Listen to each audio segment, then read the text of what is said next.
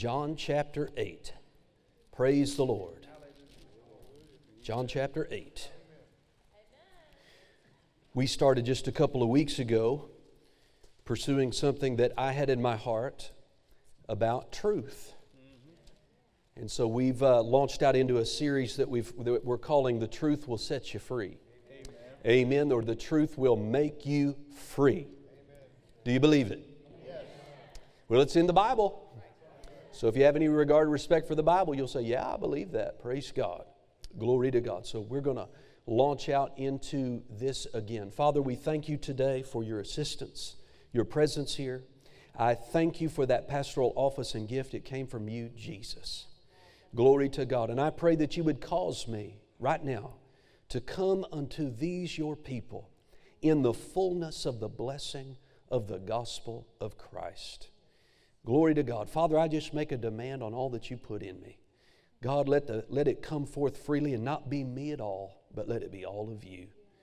Father, we recognize that uh, utterance and what happens in the service is greatly, greatly affected by the hearer and what they're doing and how they're engaged and how they're involved with their faith, pulling on the gift and receiving from you.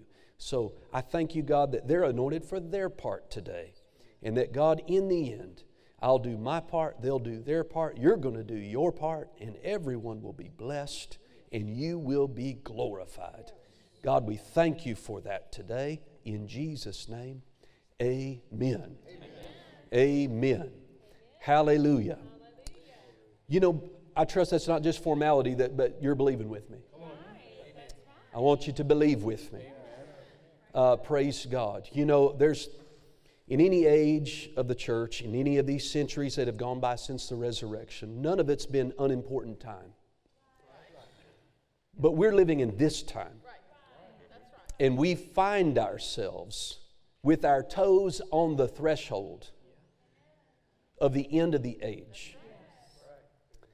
You know, some have said uh, misreading their English Bible, you know, of course, and thank God we have an English Bible. I don't speak any other language.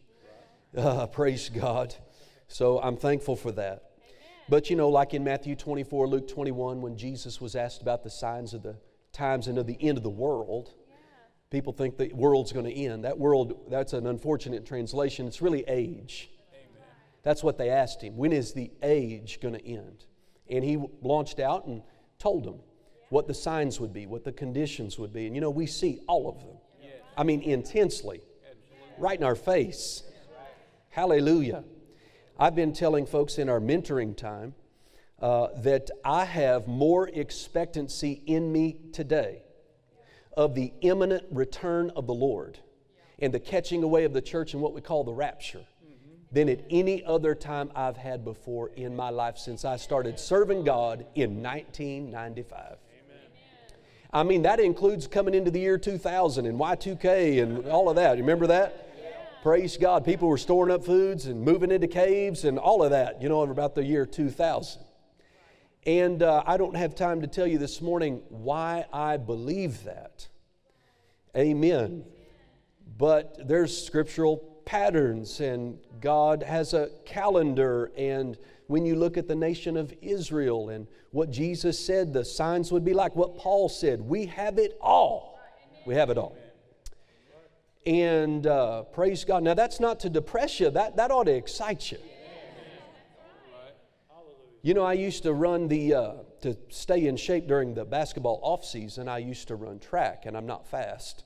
So they always put me on the long stuff. You know, so like on the two mile or the two mile relay. And, uh, you know, the, uh, the two mile race uh, is eight laps around a quarter mile track. And you know, you, you make it around six laps, seven laps, seven and a half laps. Even though you might feel like quitting on lap five, when you see you turn that final turn, there's no quitting then. You're going to reach down way deep. You're going to find a little exhaust, a little fume down in the bottom of the tank, and you're going to burn it. Amen. And get across the finish line. I meet a lot of Christians that uh, when you go to talking about the signs that are right before us, they get depressed, their heads go down. Well, you know, when I leave here, I'm heading to Nashville. Mm-hmm. Amen. And the closer I get to Nashville, the more signs I'm going to see. Amen. And those signs don't depress me. Yeah. They're just letting me know I'm getting closer and closer and closer. I'm about to be where I'm going. We're going to see the king, guys. I said, We're about to see the king, guys. Now, I'm not off my subject. Do you know the kind of Christian that does not excite? The unspiritual one, the unprepared one, the one not walking in the truth, the one not walking in the light. Amen. And I want you, as First John says, I want you to have confidence before him at his coming. Amen. And that you and I be not ashamed when he appears. But that's an individual decision we're all going to have to make. Hallelujah. Amen. Glory to God. And so I want you to have courage this morning to, uh, now I'm not out because God's not out, to expose anyone. You know, if, if, if, if, a, uh, if someone in a church service is exposed, and it's God that did it, not, not a wrong hearted, you know, you know, angry preacher.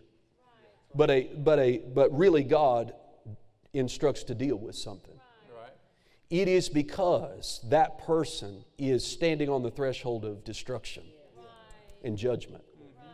And in God's love, it's a last ditch effort to try, it's mercy, yeah, to try to get them. I remember Dr. Dufresne, I'm so glad. This is one service with Dr. Dufresne, my spiritual father of uh, 10 years. He's in heaven now. That I was not in with him. The, the, it was a large, large church, probably four or five times as big as this one. Had uh, four sections, just, well, we have, we have four sections here, so it would have been like that. And God told him as he was preparing to uh, take the pulpit, this was not his church, he was a guest minister. And as he was preparing to come and minister in the service, the Spirit of God spoke to him and said, uh, Four couples on the praise and worship team are swapping wives. They're swapping spouses and having sex with each other. It's known among leadership. He hasn't done anything about it. I want you to deal with it when you get up. How many of you would like to be in that service? Now, I'll tell you why, I, you, it'll be said in a moment why I'm glad I wasn't there as one of his spiritual sons. And so he said, as I would have, God, I'm a guest here. He, he's the pastor. He knows about it. Have him deal with it. And God said, I've tried to. He won't. And if this is allowed to continue, the leaven of that sin will spread throughout the whole congregation. I'm trying to rescue this church. Get up there and do it. Well, he got everybody, hey, the, it's all right. We're not heading to simmer down. It's okay. We're going to talk about truth and light today. So you're all right. Unless you're not all right. And if you're not all right while I'm talking, you need to get right right now. I'm walking by faith in this service. I don't know what God's going to do. So, anyway. Hallelujah. So he got up and he just simply said what the Spirit of God said. Members of the praise and worship team, four couples, you're swapping wives, you're having sex with each other. God loves you, but you need to repent. You need to come up here right now and repent. And of course, the birds started chirping. I mean, it's like nobody moved. Nobody moved. And uh, so Dr. Dufresne did what I would have done. He said to God, I tried. I tried. They won't, they won't acknowledge it. And God said to him, Find them. Find them. Now, there's four sections, and there was uh, quite a few ministers there that sat like me, spiritual sons that were submitted to Dr. Dufresne. And, uh, and so this is what Dr. Dufresne did. He said, All right, I'm going to take this section. He pointed at one of his sons, one of his preachers, and said, You go take that section. Pointed to another one, you take that section. And a third one, you take that section, and God is going to show us who it is. That is why I am glad I was not in that service with Dr. Dufresne right then. Hey, you know, this is how church is supposed to be. Not people sleeping around. But where there's power, amen, where there's power, and where God is really moving and, and there's gifts there, not God. Now, what, again, what got me off on this? Is it God's pleasure to expose these couples? No doubt there's been conviction, sorrow, right? He even made the pastor aware of it. God would love to keep these kind of things, corrective things, private. But He cares about His sheep. He cares about that. He cared about that sheepfold. Well, one by one, they were just un- they were just led by the Spirit, and they would find themselves standing in front of a couple. And Dr. Dufresne said, "You're it." And they said, "No, you're, no, we're not. Uh-uh, you missed it, prophet. Uh-uh." He said, "No, you're the one." And he just stayed with it until they broke down, cried, and they went up front. And I mean, God led all four of those preachers to the right couples. And they were brought forward and in love were led in correction and prayer and repentance. Mm-hmm. You know, after the service, the pastor was hot mad. He did not receive, he did not appreciate how Dr. Dufresne did that. Well, it wasn't Dr. Dufresne, it was God. That's obviously God. He doesn't even go to church there. How's he supposed to know? It's obviously God. Well, because of that church's response, that, that pastor's response, the church went to zero and doesn't exist. Amen. Friends, we're God is going to have a people. The sand is in the bottom of the hourglass. And he must have a people that he can fill with his presence, power, and glory. Who will go out and reap this precious fruit of the earth so that the age can end and God can go on into the next step of His redemptive program that's ultimately going to culminate with Jesus being back on this earth. And God will have a people. You know, right before Jesus' first coming to the planet, what was God up to right, right before that? What ministry was raised up? John the Baptist.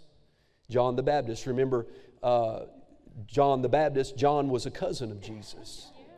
He was about, am I get that, about six months older. He was born about six months older.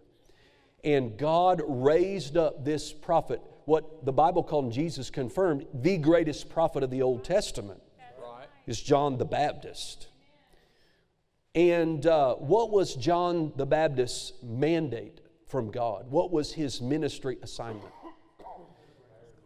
He said, of that, he said, My ministry is the fulfillment of that prophecy in Isaiah that says, There is a voice crying in the wilderness, make a way for the Lord, right? Make a straight way in the wilderness for the, make God a people who are ready for his arrival. So God in his goodness, he uh, preempted the first coming of Jesus. Yeah. Y'all are listening, that's good. The first coming of Jesus with a ministry that had a message. And what was John the Baptist? His ministry assignment was make me a, make a way, make the people ready. And the way he accomplished that was with a message. What was John the Baptist's message? Repent. Repent. For the kingdom of heaven is nigh at hand.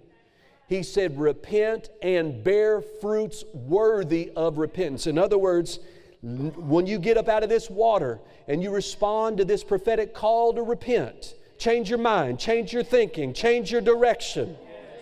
Hello. Then he said, Go forth and don't let it just be a prayer you prayed, but go let your life reflect the change that you just proclaimed right here.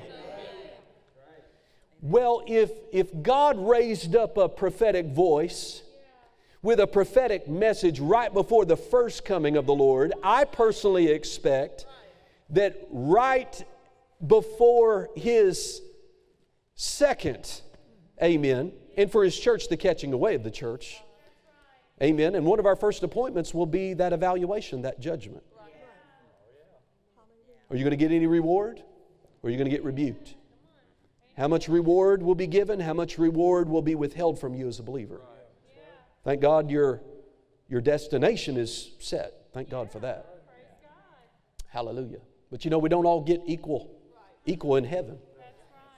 He rewards accordingly. Uh, that's good news for some, and that's not so good news for others. But I fully expect that there is a strong, there, there'll be a voice. Amen. I'm not that voice. I'm a voice. I'm a voice. But all week long, I've, I've, I've just sort of heard the sweetness, the sweet call of the Heavenly Father in my heart tell the people, tell the people to come out of darkness. Come out. Receive the truth. Embrace the truth. Walk in the light. Make yourself right. Make yourself ready. I'm not talking about Jesus being your Lord, your Savior, makes you right for heaven. Amen? But I'm talking about right for right now so He can use you. And so that you can avoid the harvest of the sinful seeds that maybe some have sown. Are you ready?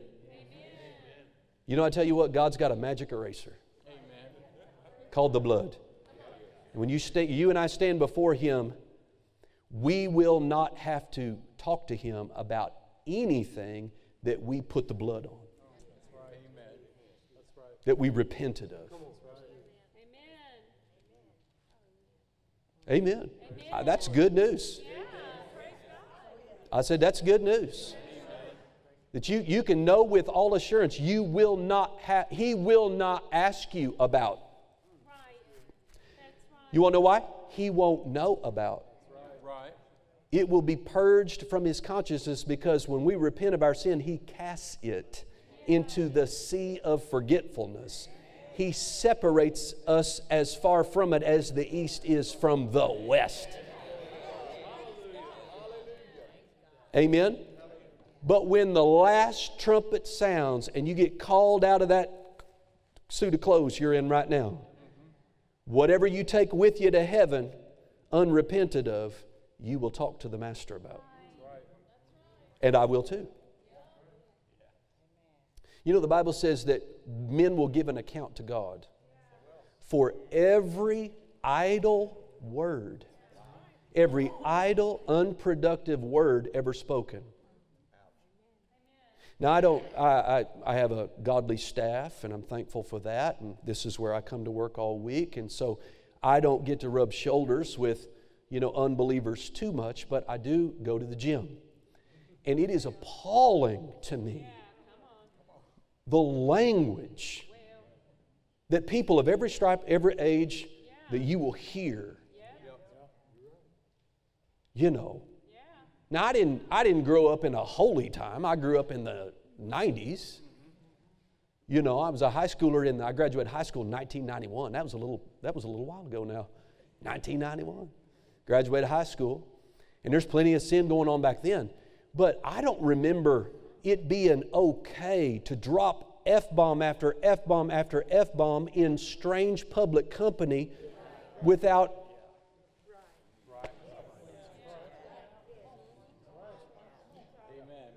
And, and what you hear and the filth and the conversation and the, uh, the, the music and, and we're just this and god loves us all i mean he loves us all right in the middle of it but just marinating and seeping. And I want to I want to sometimes grab that young guy I'm thinking about and say, "Listen, man. Do you know Do you know you will have to verbalize and give an account for every single filthy word you have uttered? Yeah. And that's just one little tiny aspect of our judgment before God. Yeah. Come on, man. Yeah. Get a clue. Amen. Anyway, I better read a scripture here. How about that? John chapter 8. John chapter 8. Hallelujah. But I hope y'all, I know you were listening to what, I, what the Holy Ghost was saying. Amen. He's going to have a people. Yes. Praise And it's either get in, get out of the way. Yeah. It's either get with the program or fall to the wayside. No, no more living in gray land. No, no God's, not, God's had his fill of this whole attitude in his church of I want just enough Jesus to go to heaven and I, I want all the rest of the world.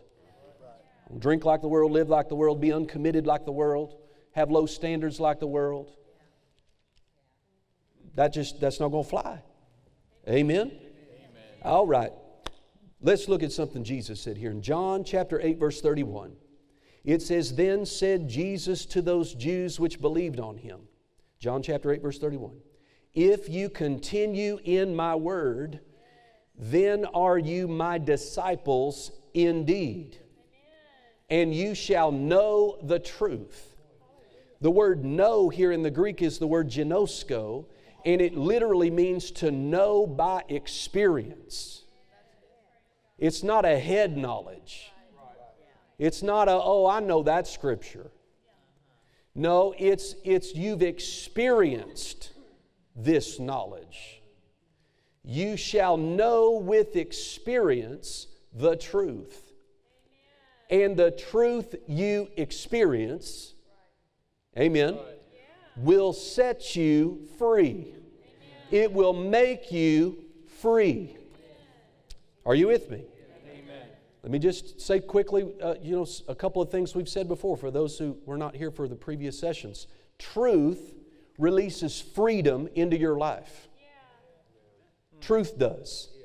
And there is no freedom apart from truth.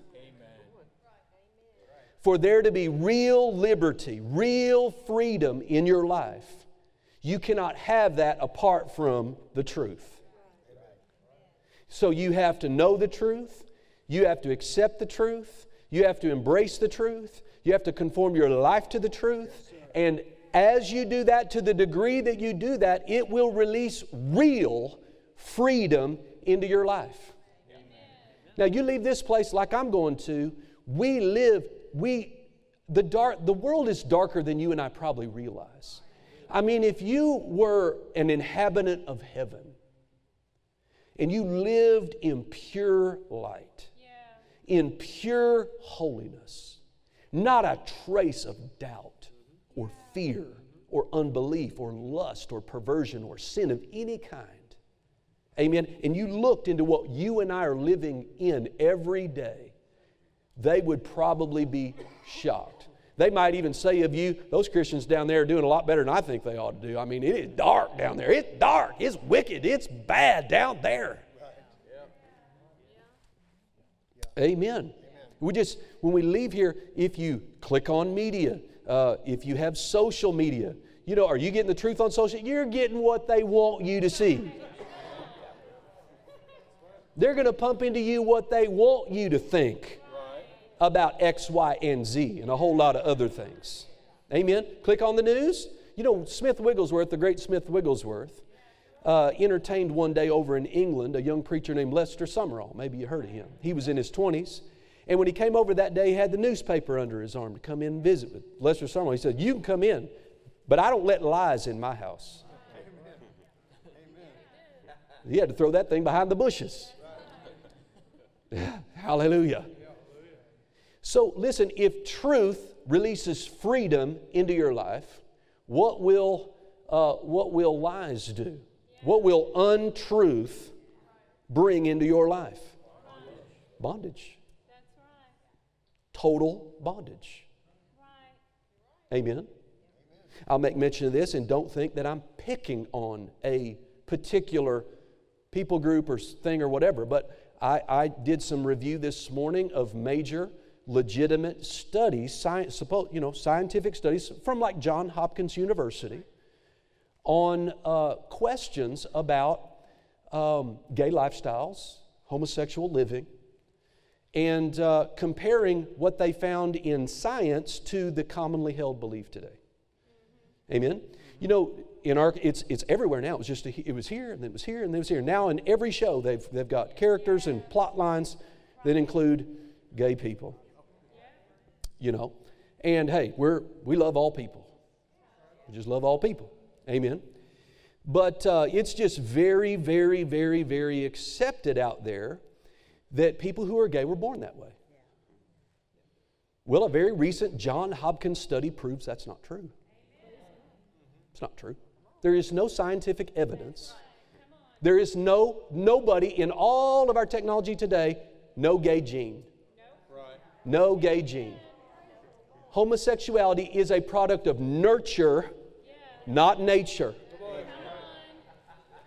Think about it. If, if, if homosexuality was a product of nature, it would die out among nature because two homosexuals can't make anything.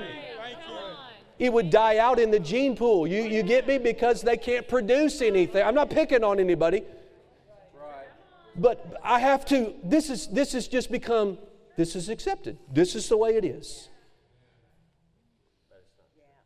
They present this idea that, uh, that people who live this way are just as happy, just, they have just as much mental health, just as much happy. But do you know that recent surveys have found that suicide attempts and suicide rates among homosexual people is way above the average. And it's high above the anyway, but it's way up there higher. See, what is being presented to you in the culture and in the media is a lie. It is a lie. And the one that I want to, to get over that to the most in love and compassion is the one living this way. I want y'all to know because I don't want you to drink the Kool Aid, but we want those precious people to know no, sweetie, you were not born that way. And it's even worse now because they're going to bring they're bringing this into the school system to reinforce it at younger and younger ages. It's sick. I said it's sick. Parents, protect your children. I'm just saying pr- protect them. I'm not saying pull them out of public school, but I'm saying you better find out what kind of trash your kids are getting. And I mean, if you got teenage boy, you got get them in the youth group. Don't let them come here and live outside the youth group. They need, your, your teenagers need believing friends. They need, they need people their age that think right. Well, we'd have to give up this. Then give it up. Give it up. Wake up. It's like a lot of parents that just don't want to be inconvenienced. We're talking about your children's minds.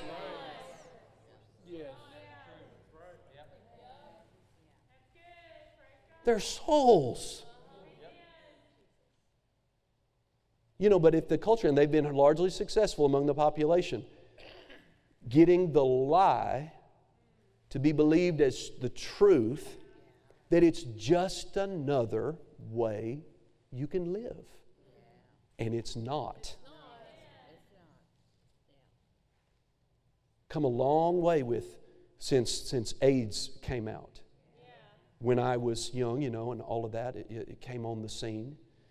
And uh, you know, thank thank God, but almost no one gets it today except now I know oh man, I'm that's bad, is it? You know, people out there are gonna say, I'm homophobic or whatever. No, I'm just saying the reality statistically is that people who get this deadly disease happen to be those that are practicing this particular lifestyle. They're not going to tell you that in Hollywood. Right? It's not any less okay to be hetero and being sexually wrong. There's girls, there's a bug out there. You have sex one time. If that bug climbs up in your reproductive system, unless God gives you a miracle, you're never going to have a baby. Preaching good. Visitors like, oh man. I'm like, well, hallelujah. Praise the Lord. What are we after? The truth. What will the truth do if you accept it? Set you free. But if you dig in, and you, you just want to rebel against the, oh, that antiquated, out of touch, religious idea of those Christians out there. Well, sorry. But it's not going to end well. I said it's not going to end well. Turn with me over to John chapter 3. Are y'all out, are y'all out there? Y'all all right? Thank you, sir. Appreciate that. John chapter 3. Praise God. Who we mad at? Nobody. Who we want to help? Everybody. Everybody. You know, I, I was one of these teenagers, like some of the teens we have, and I love all of our teens, but some of our teens, you're like me back in that day. I came to church because my parents drugged me, not because if, my, if I had a choice, if I could drive, if I was in charge, I wouldn't have come. Amen. That's some of y'all here today. Yeah. Don't think I don't know. Praise God.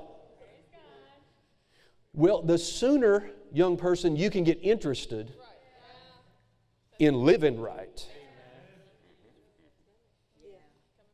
the, the more heartache you will be spared.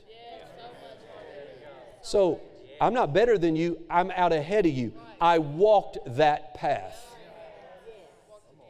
So I had to be there. So what was I? I wasn't interested in what that preacher was saying. I didn't care.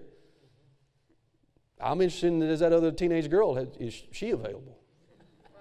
And it's a big church. Could I find a nook in the, a cranny in the church I could get me a kiss or something like that? That's what I was interested in, just to tell y'all the real truth about it. And I went on in that attitude on through high school. And I had all kinds of different relationships. I was involved in all kinds of things. Let me tell you what it produced yeah. it produced guilt, yeah. it produced shame, it produced uh, pretty much the total destruction of my self esteem. It robbed me of my innocence. I hurt a whole lot of people.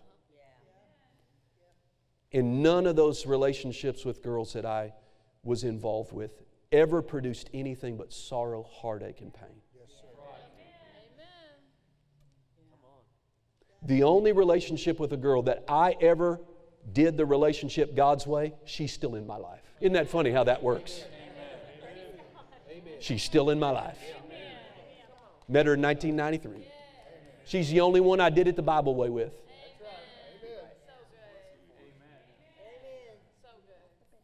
I got, I, got, I got God's blessing. I got what God intended.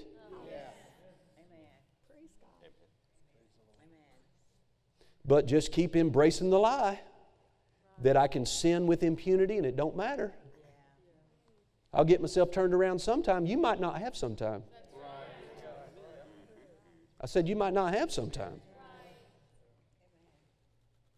A uh, Jewish rabbi, they've, uh, a lot of rabbis, they have this metaphor, this saying. And they say, their, their little saying is, when sin begins, it's like being tied up in spider's webs. That doesn't sound too intimidating, right? But he said, in the end, it's like being tied up with cart ropes or ship ropes. You won't be free. Don't believe the lie that you can sin and be free. Can't. I said you can't. The Bible does say sin is pleasurable for a time. But you're going to get the sting of it just like I did. You know when I decided to come to myself? I went all the way to the bottom.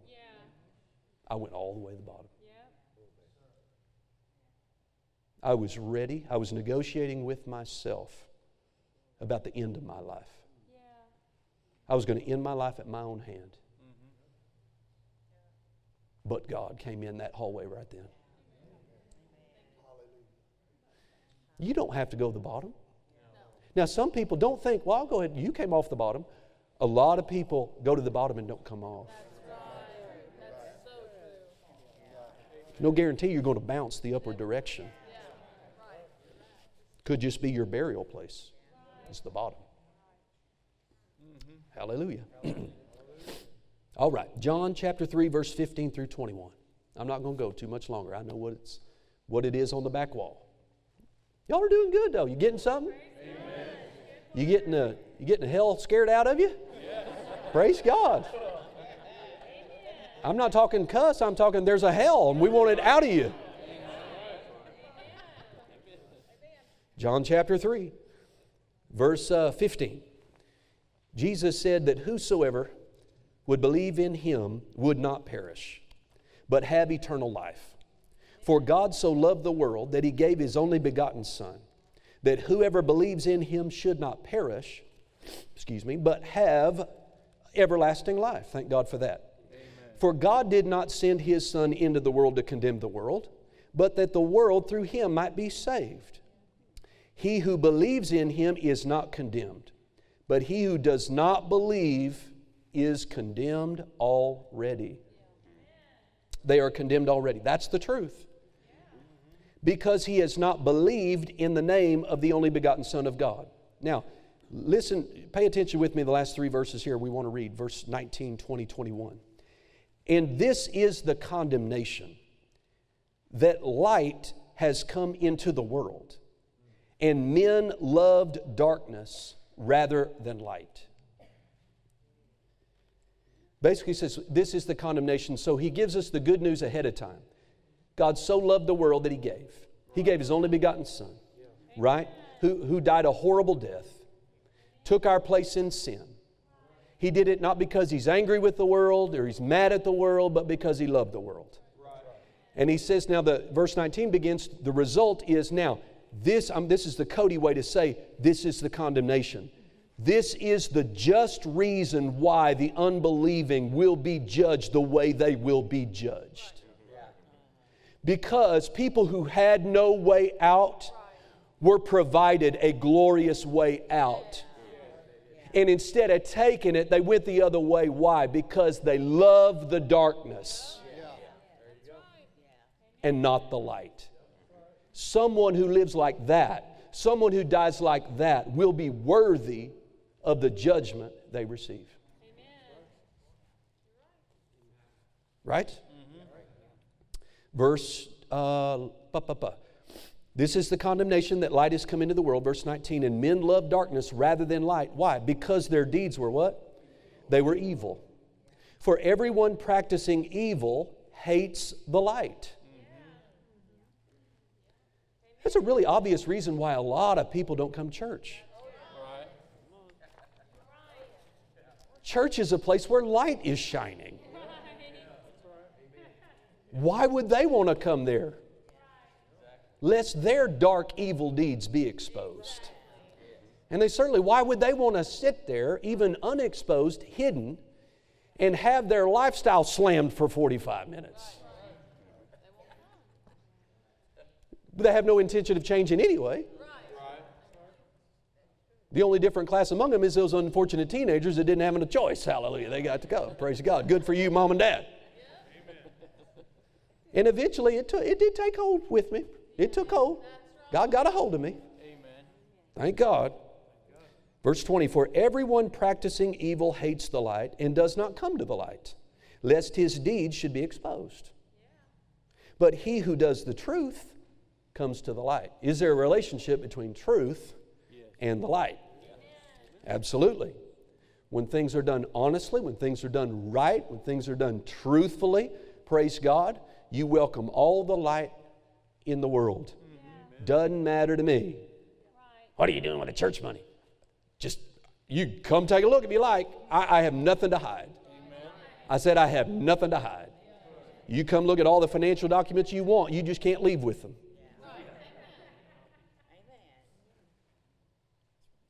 I'm not here to hide anything. Right? Praise God. I'm going to look around at my cell phone, go ahead. Doesn't bother me. Want to ask me where I was last night about 2 a.m.? Yeah, in bed, where I should have been. Praise God. Amen. Hallelujah. You see this? Let me read part of this to you from the message translation. I really like it. Verse 19 in the message translation says, This is the crisis that we're in. God light streamed into the world, but men and women everywhere ran for the darkness. They went for the darkness because they were not really interested in pleasing God. See, God, God knows the truth of our hearts. And there won't be any hiding from Him. Verse 20 goes on and says, Everyone who makes a practice of doing evil, addicted to denial and illusion, who hates God light, won't come near it, fearing a painful exposure. But anyone working and living in truth and reality welcomes God light so the work can be seen for the God work that it is. Now, it's not true in every case, but I'm thinking about one precious person uh, that I've endeavored to pastor, would love to be a blessing to him if I could. But when they are right and living right, they're here. They're here every, every service.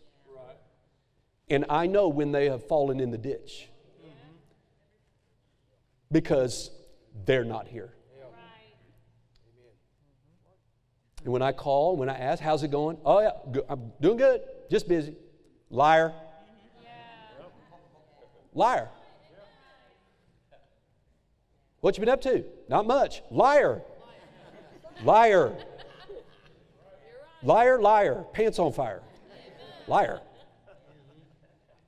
Again, that's not true of everyone who misses a service. I don't think that, but I have history with this particular person I'm thinking of. Amen? Well, he doesn't want to come here during those times.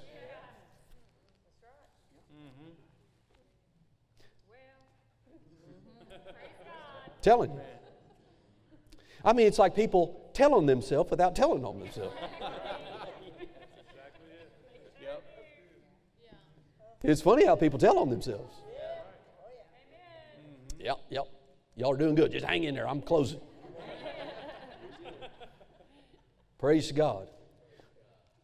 You probably don't have time to write these references down. We're certainly not turning them to them. But concerning the darkness, this is what the Word of God says believers are to do about darkness.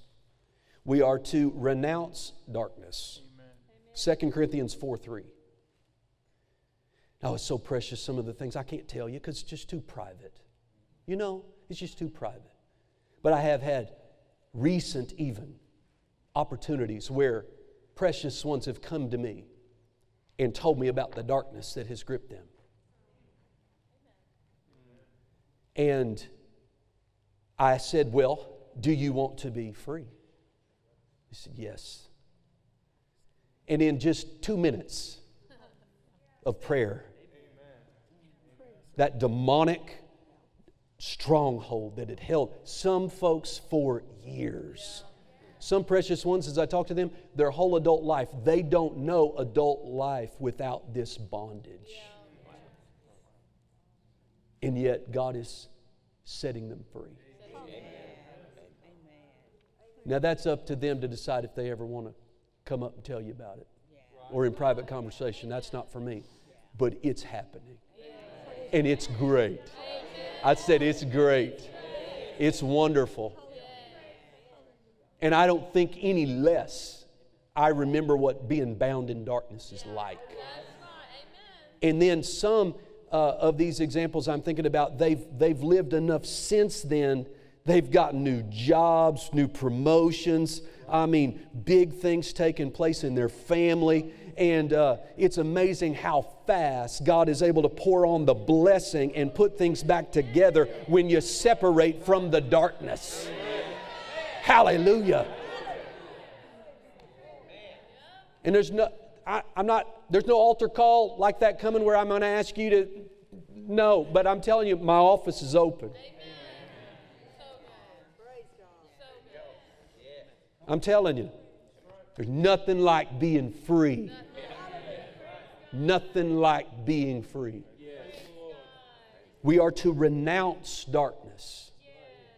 Listen, sweetheart, if you are a regular with pornography, you're addicted to it. You're addicted to it. And you could be free. God loves you. I love you. And I, I know, I've ex- I, I, I know, you know, because I've been in, I've been in it with men. I, have been in it in those private moments with guys. And uh, the hook that that has in their soul. They want to be free. They've tried to be free. They cannot. Satan's got that hook in them. And the shame they carry around. And the guilt they, and the filth that they, you know, and the, all of that. And I've seen Jesus, amen, whoo, set them free. Set them free. Guys, okay. Number two, about darkness. We are called as believers to shine a bright light in the midst of the darkness. And the light is supposed to be you. You're the light. Brother Sean, you're the light. Caden, you're the light. Chris back there, you're the light. Hallelujah. The light. Come on. I'm the light. We're not supposed to hide the light. We're not supposed to veil the light because, you know, we're a Christian and, and they're, you know, our coworkers are not. Amen. We're supposed to let our light shine. God needs contrast. You and I are to be the, contra- the contrast. Number three, the Bible says that we are to come out of darkness. The Bible says in 1 Peter 2 9 that we are a chosen generation. We are a, a uh, what does it say? A royal priesthood, a peculiar people that God has called out of darkness into his marvelous light. Now, maybe your deal's not pornography, but, and maybe you don't have a deal. But if you've got a hidden, dark deal, come out. Come out. I, I am extending to you a hand that you could grab hold of, mm-hmm. and I will help you out. There are people, it doesn't have to be me. Find you somebody. Amen. Amen. God loves us all so much. He's not moved by it, but he sees the destructive, degrading effect that it has on your life. He also is keenly aware of what He cannot do in your life while you're in that darkness. Number four, the Bible says that Christians are to separate from darkness. 2 Corinthians 6 17. Separate. There's no fellowship between light and darkness, no fellowship between Christ and Belial, right? No fellowship between the believer and the unbeliever. What are we supposed to do? Just uh, get out here in West Paducah, build a big wall, live within the wall? No. No. But you're not supposed to have your close fellowship with darkness anymore.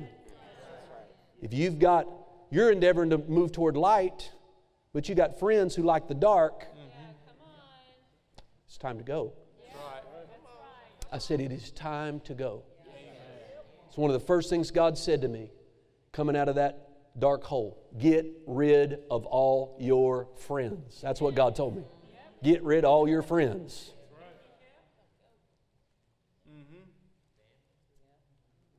I mean, where could I get a, a good hit of meth from?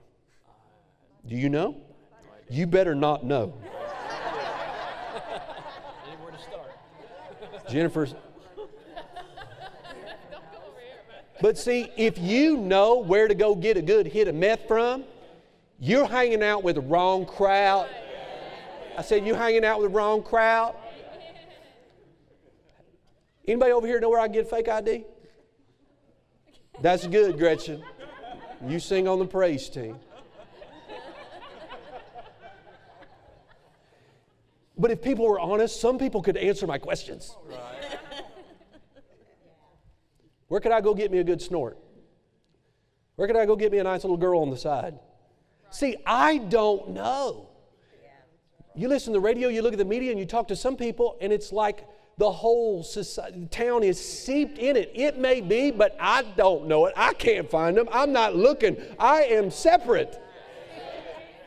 I still go to the mall, but you know, come on, you live different.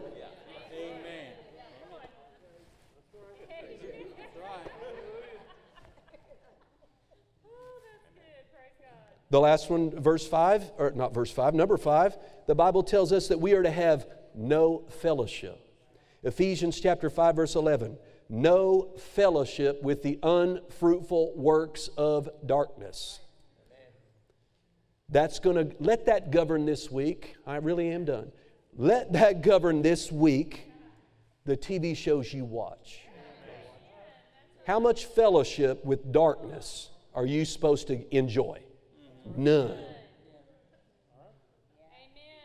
Let that verse, Ephesians 5:11, govern the music you listen to.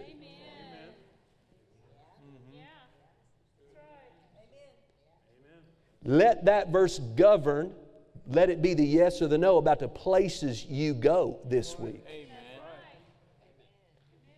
And let it govern who you hang with this week. How much fellowship? None. No fellowship with the unfruitful works of darkness. Amen. Oh, I had about six more pages of notes to get to, but I didn't get to it. Let's all stand up on our feet today. Hallelujah.